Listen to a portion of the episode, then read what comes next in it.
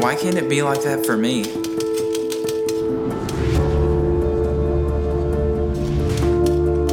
Why doesn't life ever go my way?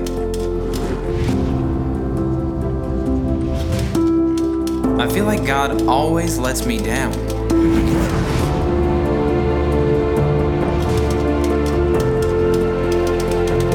Things shouldn't happen this way.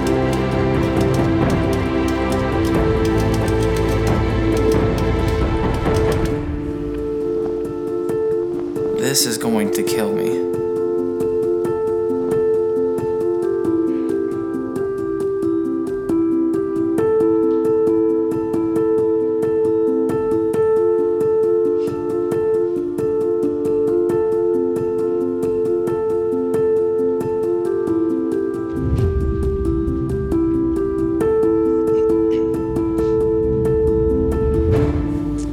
Good morning and welcome to Northridge Church. I want to welcome Webster, Greece, Irondequoit, Henrietta, and those of you who are with us online. If you're a guest with us, man, thanks for checking out Northridge Church. We're honored to have you here this morning. If you got your Bibles, you can jump to Matthew chapter 26. Matthew chapter 26 is where we're going to land this morning. If you don't have a Bible, we'd love to provide one for you. It's going to be on page 808 in one of the Northridge Bibles. You can follow along in the app and uh, check out the screens. Everything will be on there as well. And as we get started this morning, just want to ask you a question. Have you ever been in a place in life where you wanted God to do something really bad? I mean, this, this isn't like uh, something that you just prayed for once, but this was circumstances in your life where you needed God to intervene and you fasted and you prayed and you found yourself weeping before God because you needed God to come through. You needed God to intervene for you. Much like Hezekiah did in 2 Kings chapter 20, his sto- story starts in verse 1. It says, In those days, Hezekiah became ill and was at the point of death. The prophet Isaiah, son of Amos, went to him and said, This is what the Lord says Put your house in order because you're going to die. You will not recover. And so Hezekiah gets not really good news. News that we all want to avoid. You're going to die. He's been ill and it's not going to get better. And this wasn't like doctor's orders, this was from the mouth of God. God says, hey, get your household in order, get your will ready because you're not going to get any better. And so Hezekiah responds to that in verse 2. It says, Hezekiah turned his face to the wall and prayed to the Lord. Remember, Lord, how I have walked before you faithfully and with wholehearted devotion and have done what is good in your eyes. And Hezekiah wept bitterly. And so, as Hezekiah hears this news that he's going to die, he does what a lot of us might have done. He falls on his knees and he weeps. And he begs God. God, God, I've been faithful to you. God, I've, I've walked with you with wholehearted devotion. God, please spare me. Please intervene. Please heal me. And his tears and his prayers, God hears. Verse 4, it says, Before Isaiah had left the middle court, the word of the Lord came to him. Go back and tell Hezekiah, the ruler of my people, this is what the Lord says. The Lord, the God of your father David, says, I have heard your prayers and seen your tears. I will heal you.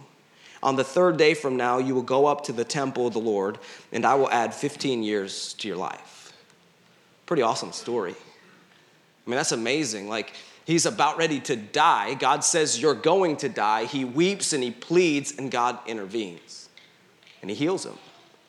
And scripture is full, it's chocked full of stories like this, where God intervenes on someone's behalf. You think of the, the nation of Israel being freed from bondage, they're fleeing the Egyptians, they're facing this Red Sea, there's an army coming to slay them, and God intervenes and he splits the sea wide open and they walk in dry land.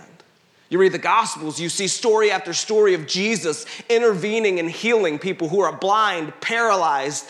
And I don't know about you, but when I read stories like Hezekiah's and I read through the Gospels of God coming through for people like me, it leads me to this place where I expect God to do the same for me.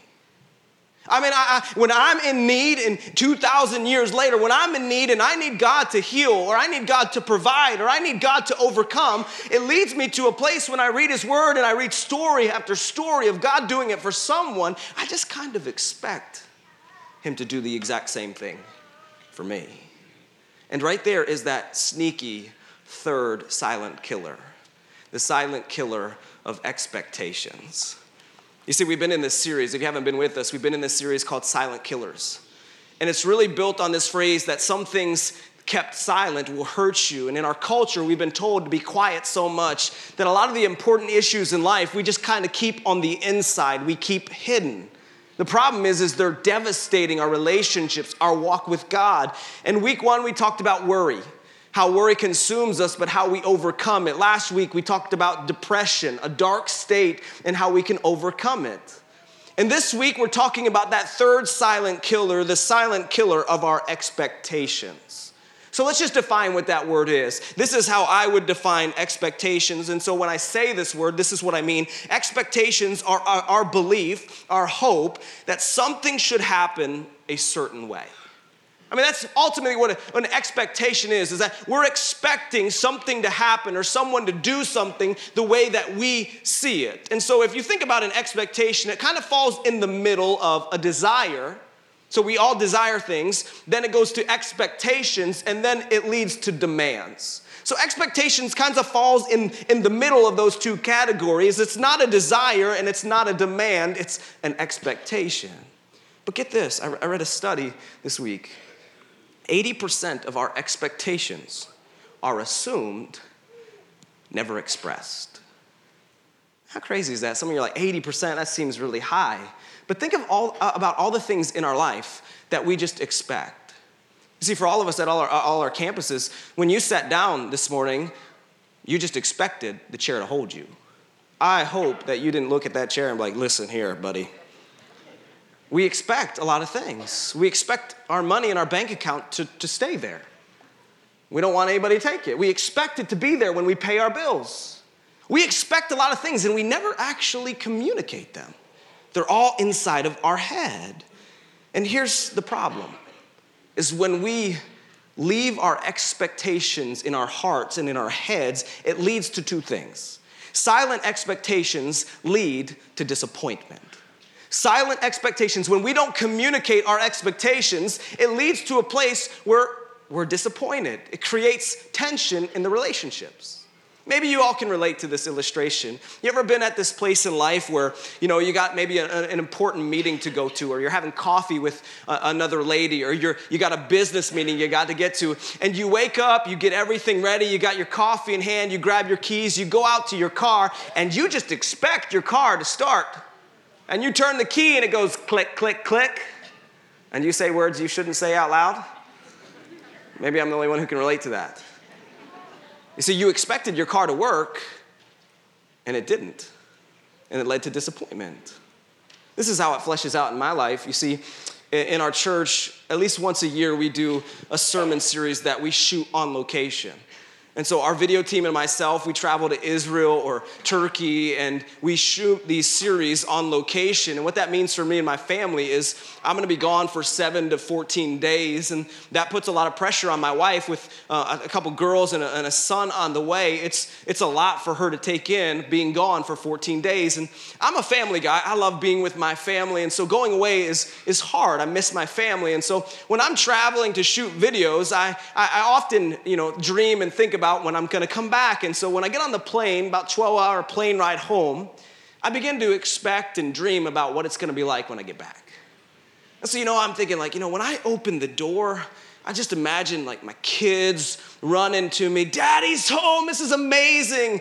I imagine my wife all dolled up, makeup on, in a nice dress, running and jumping into my arms and kisses me, and we put the kids to bed, and I'll leave it at that. And my wife, on the other hand, she has expectations because she's been at home with the kids for two weeks. And she's like, Daddy's coming home to change diapers. He's coming home to save me from these terrorists. That's my kids. So, guess what happens when my expectations meet reality? I open the door, and all I smell is poopy diapers my kids are in their underwear running around screaming, and my wife's like, Get me out of here. and guess what it does? It leads to disappointment. And I think a lot of us, we can relate to that because we've had expectations in our head we never communicated in our marriage, in our business, in our job, in our schools. Because we all have expectations. We have expectations for our family, we have expectations for our relationships, our businesses. And silent expectations leads to disappointment, but also silent expectations can ruin relationships. It can ruin relationships. You see, some of you, you have tension in your marriage. Your marriage is struggling today and it's been struggling for a while. And honestly maybe one of the problems is is you have expectations for your spouse that you never told them. And they're trying to measure up to those expectations but they're just guessing in the dark. And, and expectations are, are a major cause of, of ruining relationships. It's, it's the same in your in your business world. If you lead a company or you're a boss or a coworker, man, it's really hard to navigate what your boss wants when you don't know what he wants or what she wants. Because when we keep our expectations hidden inside, it leaves us all guessing. And it can ruin marriages, it can ruin friendships, it can ruin, it can ruin relationships, and it also affects our relationship with God. Because we all come to the table in our relationship with God with expectations of Him. Maybe we've read stories in the Bible. Maybe we heard another Christian tell us about how amazing God is and what He did in their life. And so we bring these expectations into our relationship with God. And really, one of the major struggles and one of the biggest questions with walking with God and being a disciple and following Jesus is what happens when I have an expectation of God and He doesn't meet it? What happens when I need God to intervene? I'm praying that He'll heal somebody. I'm praying that He'll overcome my addiction. I'm praying that He'll deal with something that I can't deal with. And what happens when God doesn't answer? God doesn't come through, He doesn't provide. And we see a beautiful glimpse of that with His Son, Jesus, in Matthew chapter 26. We pick up the story in verse 36. It says this It says, Then Jesus went with His disciples to a place called Gethsemane. And he said to them, Sit here while I go over there and pray. And so I want to set you the context of this story. Jesus is with his disciples in the Garden of Gethsemane. And Jesus knows that he's getting ready to be betrayed. He knows that he's getting ready to be arrested, to stand on trial, and ultimately he's going to the cross. It's just a matter of days. And so he knows that's coming, and he's he's at the point where he's sorrowful. He's he's he's like, I know it's coming, but I don't want it to come. And so he goes with his disciples to this garden, the Garden of Gethsemane, and he sets them off to the side, and he says, Stay here and pray while I go over here and pray a little bit. And so, verse 39, it says, going a little farther, he fell with his face to the ground and prayed, My Father, if it's possible, May this cup be taken from me. And right here we get this really unique this unique dialogue with Jesus and his Father. It's unique because man, God exists in a trinity. And don't get caught up on that word trinity. It just means we, we serve one God who displays himself in three persons God the Father, God the Son, and God the Holy Spirit. And here in this passage, you have two of them God the Father and God the Son interacting with each other. And Jesus goes to his Father knowing what's about to come, knowing the cross is ahead of him, and he says to his dad, Dad, is there any other way? Dad, I, I, I don't really want to go to the cross. I don't, I don't really want to, to deal with the pain and the suffering. Is there any other way? Jesus says, Can you take this cup from me? He's not talking about a coffee mug, he's talking about something that God has been withholding, his wrath.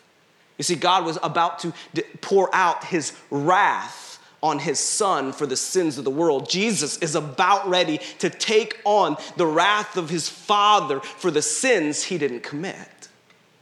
Actually, the sins that you and I committed.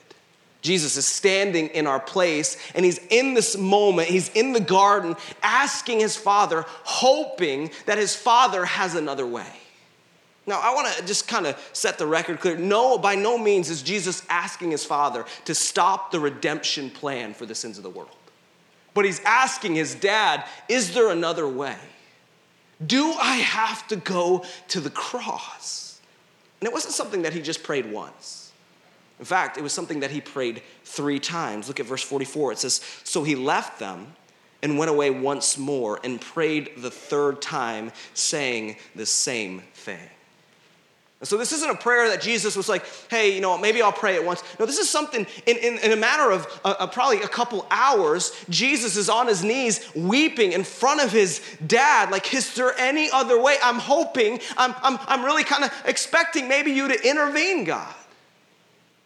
And we can, we, some of us, we can relate to that. Maybe even in, in our circumstances now. Because we've prayed the same prayer over and over and over again. Some of us are praying the same prayer at, at breakfast and at lunch and at dinner and at night before we go to bed because we need God to do something. We need God to provide for our bills. We need God to overcome an addiction. We need God to do something great. And so we're praying this prayer over and over and over again because we're desperate. And we can relate to Jesus. Is there any other way, God? Can you come through? Can you intervene? And what's interesting about this passage is we know the end. We know the answer his father gives. God says no. No to his son. His son who's asking for another option, and his father says, You got to go to the cross, Jesus. There's no other way. And right here, Jesus kind of gives us a clear path of how we overcome our unmet expectations with God. And the first step of that is, I think, simply communicating them. We have to learn to communicate our expectations in all relationships. I think it starts with our relationship with God. I mean, think about this. This is so fascinating that God the Father and God the Son, one God, but in, in two persons, are communicating to each other. And so, if Jesus communicates with his Father his desires and his hope, how much more should we do the same thing? I mean, if Jesus sets the example, it should lead us to a place where we communicate with God. Hey, God, I need you to come through. God loves when you tell him what you need. God loves to hear the hearts of his people's cries. I mean, he wants to know what's going on. And we have to communicate, but also it, it, it translate in, translates into all of our relationships. Your marriage. Man, if you're getting ready to get married, or you're a newlywed couple, or you've been married for 40 years, one of the best things you can do is communicate your expectations for your spouse. Because when you do that, just, just to make things clear, just because you communicate your expectations doesn't mean that they're all gonna be met. But I'm telling you, it would spare you a lot of trouble and heartache if you stopped assuming what you need your wife to be or your husband to be, and you just said, hey, here's how I, I think this should go and you guys dialogue about it instead of guessing. And it translates into business, it translates into all relationships, a relationship with your family. We all have these expectations in our head, and if we would just get them out on the table and dialogue about these. This impacted my life two years ago when we moved to Rochester. You see, up to this point in our marriage, my wife had always worked full time. She was a registered nurse. And so when we moved to Rochester, we made the conscious choice to allow Ashley to stay home with her kids, and she was pregnant to have our second one, Ruby Kate. And up to this point in our marriage, I enjoy cooking, and so I did 90% of the cooking in our household. Ladies, if your husband doesn't cook, you can free to elbow him right now. Like, pick up the slack. But what happened was when Ashley chose to stay home, I just assumed that when I came home, there would be a hot meal on the table. And guess what? Ashley just assumed when I came home, I was gonna make that hot meal on the table. And guess what? There was no hot meal on the table. And I get mad when I'm hungry. Can anybody relate? When you get hungry, you get hangry. Where's the food? And you know what? It caused tension. And it was an easy solution. Instead of thinking what we desire, we communicate those things. We communicate them to God, we communicate them to our spouses, our coworkers, and we manage those tensions because Jesus communicated what he desired for his with his Father. But then, secondly, and I think this is really spiritually, secondly, is we have to learn to embrace an even if lifestyle. We have to embrace an even if lifestyle. And I want to explain what I mean by that. And, and, and really, it's, it's found in Daniel chapter 3. If you want to dig a little bit deeper in this message, I'd encourage you in your devotion time this week, read Daniel chapter 3, the entire chapter. It's the story of Shadrach, Meshach, and Abednego. And in this story, I'm going to sum it up for you. Shadrach, Meshach, and Abednego are in Babylon, and King Nebuchadnezzar is, is ruling, and he builds this giant statue of gold, and he basically says, You need to worship me. When the music plays, you bow down and you worship this statue of gold. The problem is with Shadrach, Meshach, and Abednego, they follow God, and God says, Have no other gods before me. And so it put them in this quandary what do we choose? And they didn't bow, and it brought trouble into their life. So the king brought him before him, and he said, Maybe you didn't understand when the music plays, you bow, or guess what? You're gonna die. You're gonna th- be thrown into this fiery furnace. And one of my favorite moments in scripture, because man, I just desire to have faith like this and courage like this. These three young guys looked at this king who's gonna kill him.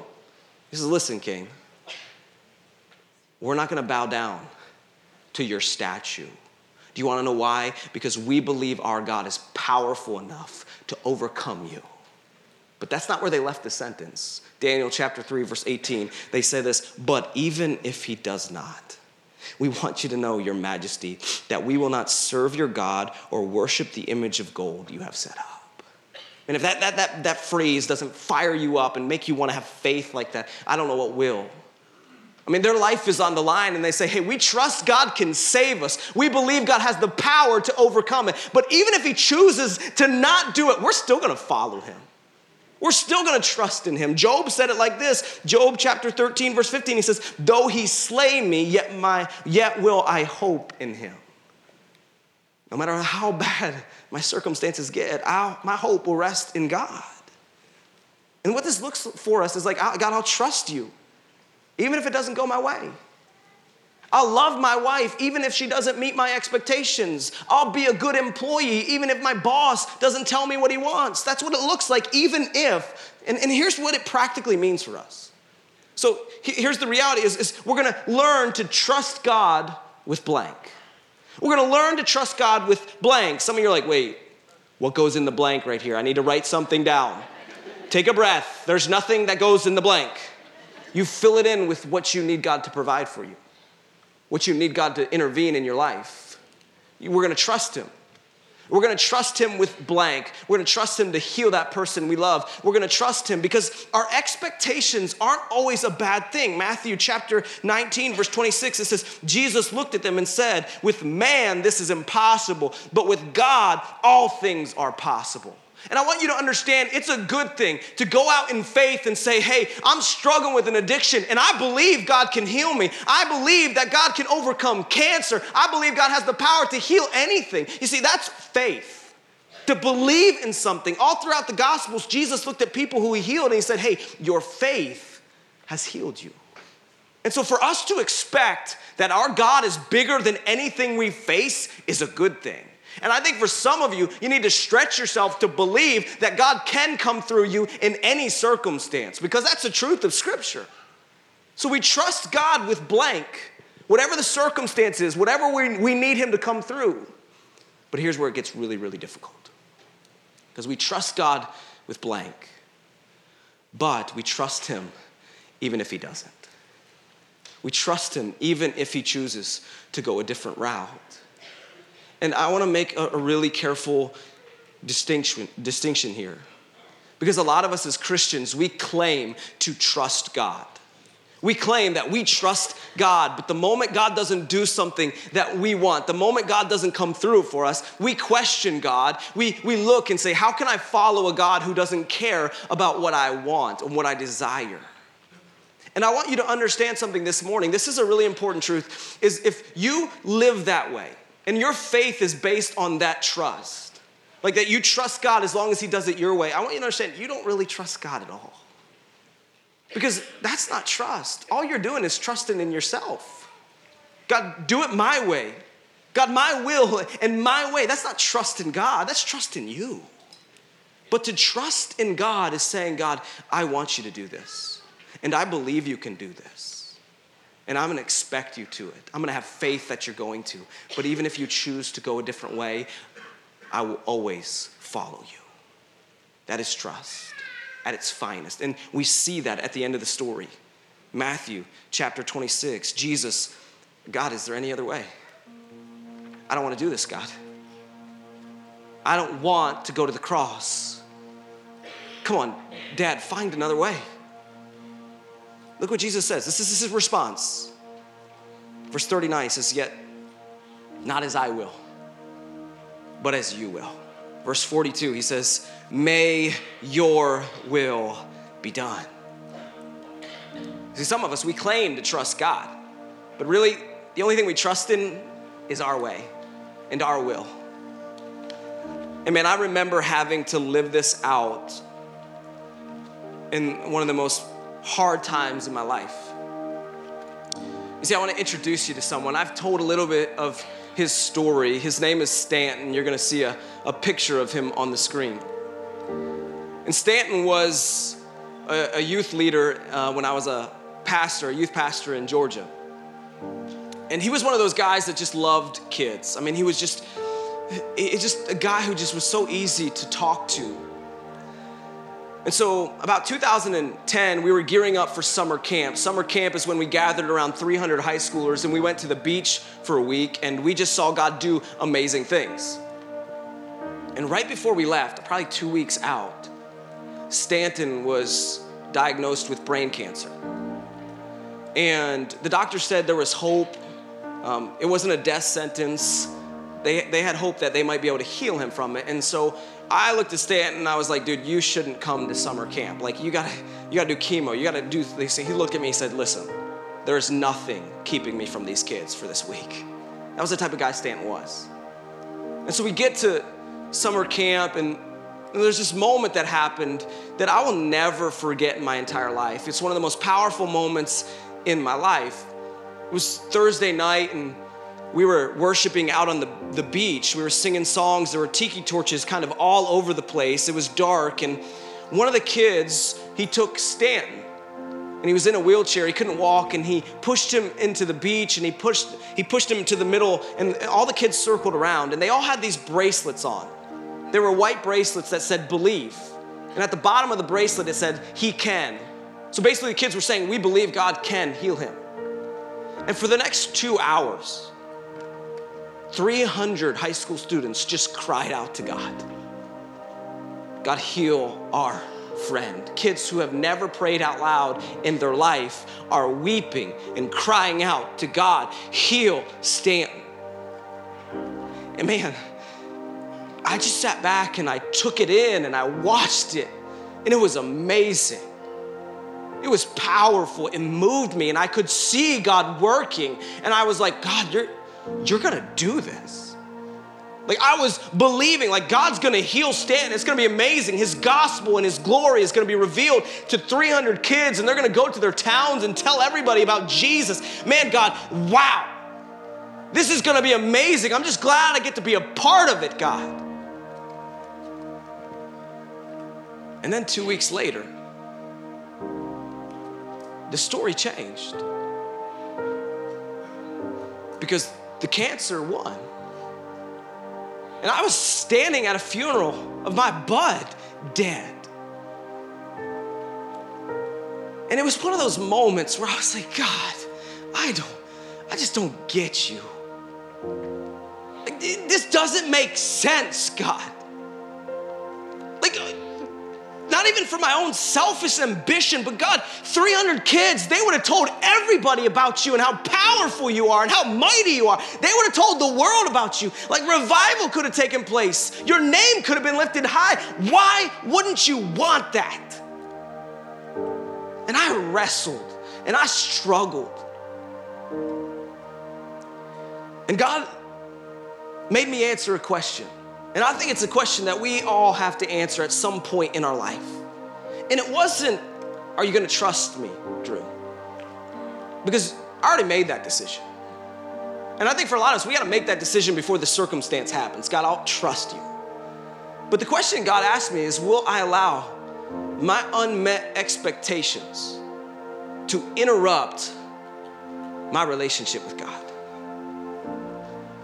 And I feel like for a lot of us, we've fallen trapped to when God doesn't come through for us. When God doesn't provide healing, when God doesn't provide the power to overcome the injustice of this world, where God doesn't give us the power to overcome our addictions, when God doesn't intervene, when God doesn't provide for us. Sorry, God. I don't want to follow you because you don't care for me. You don't love me. If you love me, you'd give me what I want. And I'm telling you today, you don't want to follow a God who gives you what you want. You want to follow a God who knows what's best for you before you even know what's coming. You want to follow him because he knows what's best for you, even when you can't see it, even when you don't understand it, even when you don't have the faith to stand and believe it. And that was me. I wanted Stanton to be healed. And God said, I have something so much greater, Drew. And he ultimately did heal Stan, just not the way I wanted him to. And so I'd ask you today do you really fully trust God, even when he doesn't meet your expectations? Our band's gonna sing a song. This is a really powerful song. It's called Even If. And man, I would just challenge you as, as our band plays this song that you would just take the words in. Maybe if you need a moment with just you and God where you just declare to God, man, I trust you, God no matter what. Even if, God, I trust you. Maybe you need to just kneel at your seat and have a moment with God. Maybe you want to come to the front of our auditorium and just lay your burden down at God. Whatever you need to do, I can't tell you what that is. But in our darkest places in life, when we don't understand what God is doing, and when He doesn't come through, the question is will you trust Him even if?